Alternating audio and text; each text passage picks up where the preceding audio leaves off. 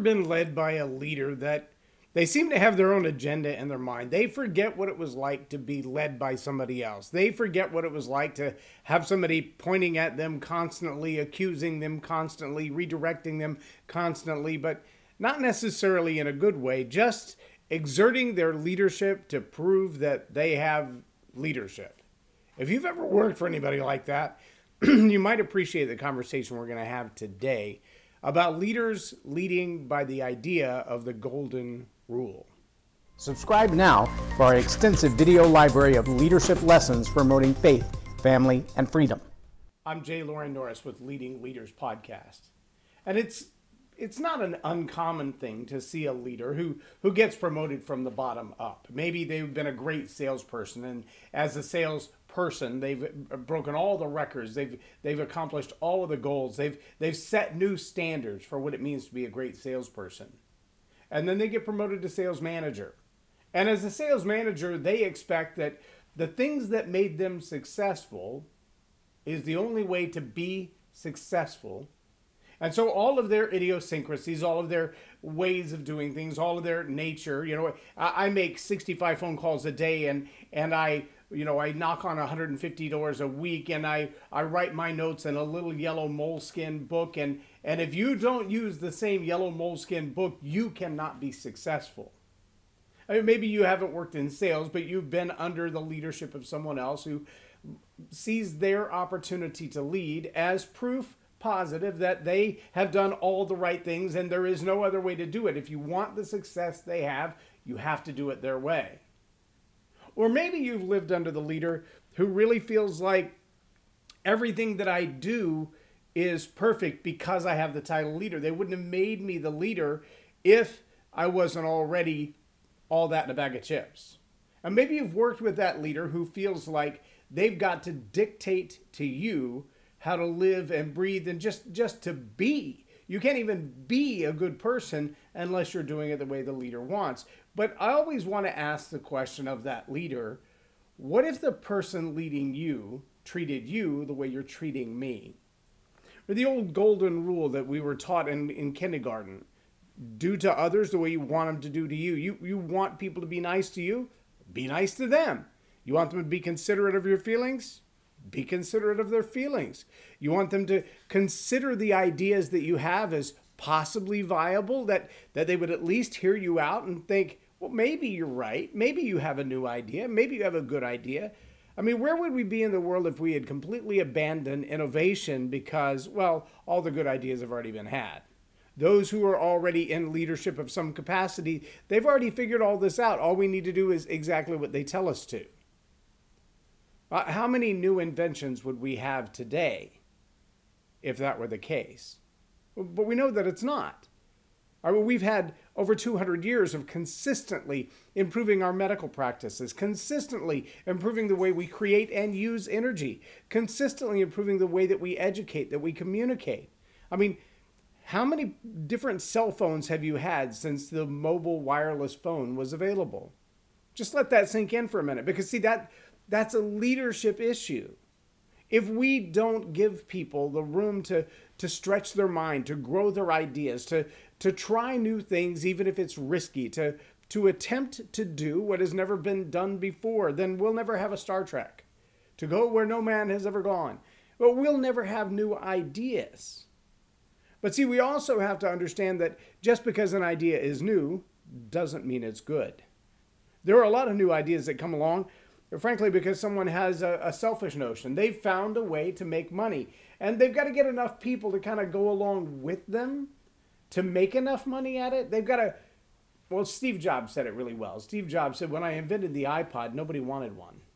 When I invented the iPhone, nobody wanted one.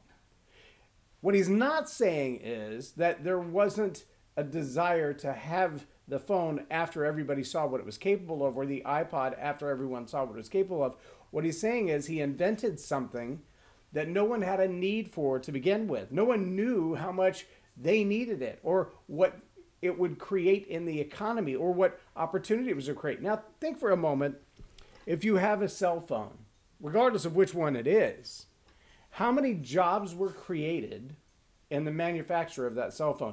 In the selling of that cell phone, in the maintaining of the phone lines, in the putting up of the antennas, and in the application of customer service. Think how many people's lives are better because they had a cell phone to call 911 after an accident or after a heart attack or after a, a fatal collision. All of these are opportunities that didn't exist before Steve Jobs said, I'm going to give the public something they don't want, or at least they don't yet know they want. Now, what if what if leaders around the world had looked at that idea and said, well, it wasn't my idea, it must be bad? Or I haven't figured out how I'm personally going to make any money at it, so I'm going to dismiss it.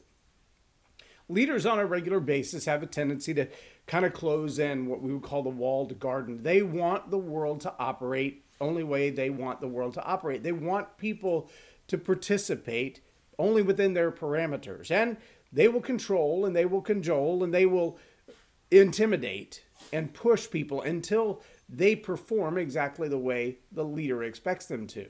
You'll do what I tell you to, or there will be consequences. And sometimes we see that when the leader doesn't have the authority to cause the consequences when you don't comply with what they tell you to, then they will often go around the process and say, Well, I don't really have the authority to do that, but I can put on pressure from this side. Either you'll comply here, or maybe it'll be the unions, or or maybe it'll be competitors, or or maybe I'll get you on a trademark issue, or maybe I'll get you in court over something that you said that really didn't have anything to do with our issue, but at least it's some way that I can get you out of my way. I can stop you from doing what you're doing successfully. That is a threat to me. See, all we ask of leaders is that they be a, a modicum of human, right? We ask that our leaders would be compassionate about the ideas that we have, about the needs that we have in our life, that they understand that not everybody can do things exactly the same way they do them. It's not just about method and style and habits and traditions, but it's about individualities. See, individuality is where our nation, America, has become very successful. The idea of saying, you do your, your thing, you do it your way, you do it the way you want to, as long as it's within the bounds of the law and not harming somebody else. And, you know, stretch your capacity as far as you can. Do it individually any way you want to. No one cares. As long as you mind that you are not harming somebody else and you're not breaking the law. Now, the sad thing is when we have leaders who say, well, I'm going to create a new law because what you're doing is so successful, but I want the success or I want to claim victory for the success and I want the income for it. And so they create new laws to be able to hem in individual success. Tax and spend policies tend to do that. Policies about regulations that regulate how you do your business or when you do your business or where you do your business or who you do your business with. Most of those have little to do with the good of the public or even the good of the country. They have to do with manipulating the law to the benefit of an individual. A good example would be some of the things that we see in pharma. Big pharma has tendencies to protect itself by bringing people in from pharmacy into the FDA or from pharmacy into the CDC or from pharmacy into the legislature so that they have a vested interest in making sure that this particular pill or this particular brand of medicine is very successful. Well, by ruling out the generics or bad mouthing the competition in the media or in a legal way. And they just make sure that whatever it is that they're vested in the most is successful. That's not the way we want to be led.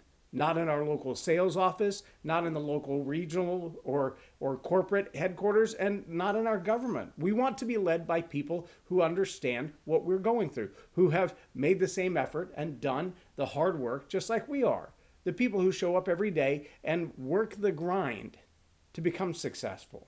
We want to be led by people who understand what it's like to work for a living.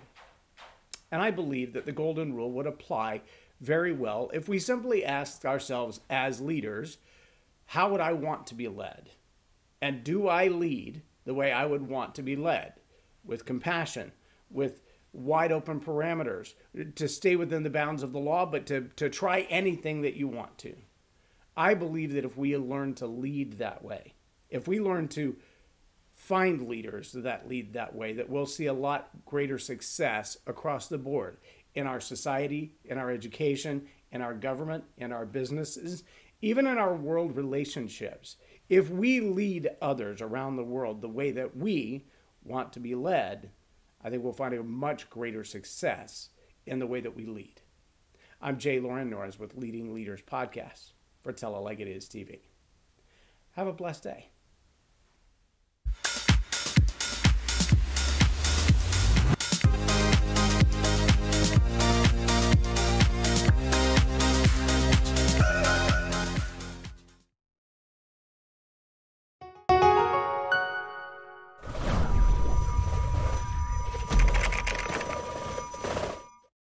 Subscribe now for our extensive video library of leadership lessons promoting faith, family, and freedom.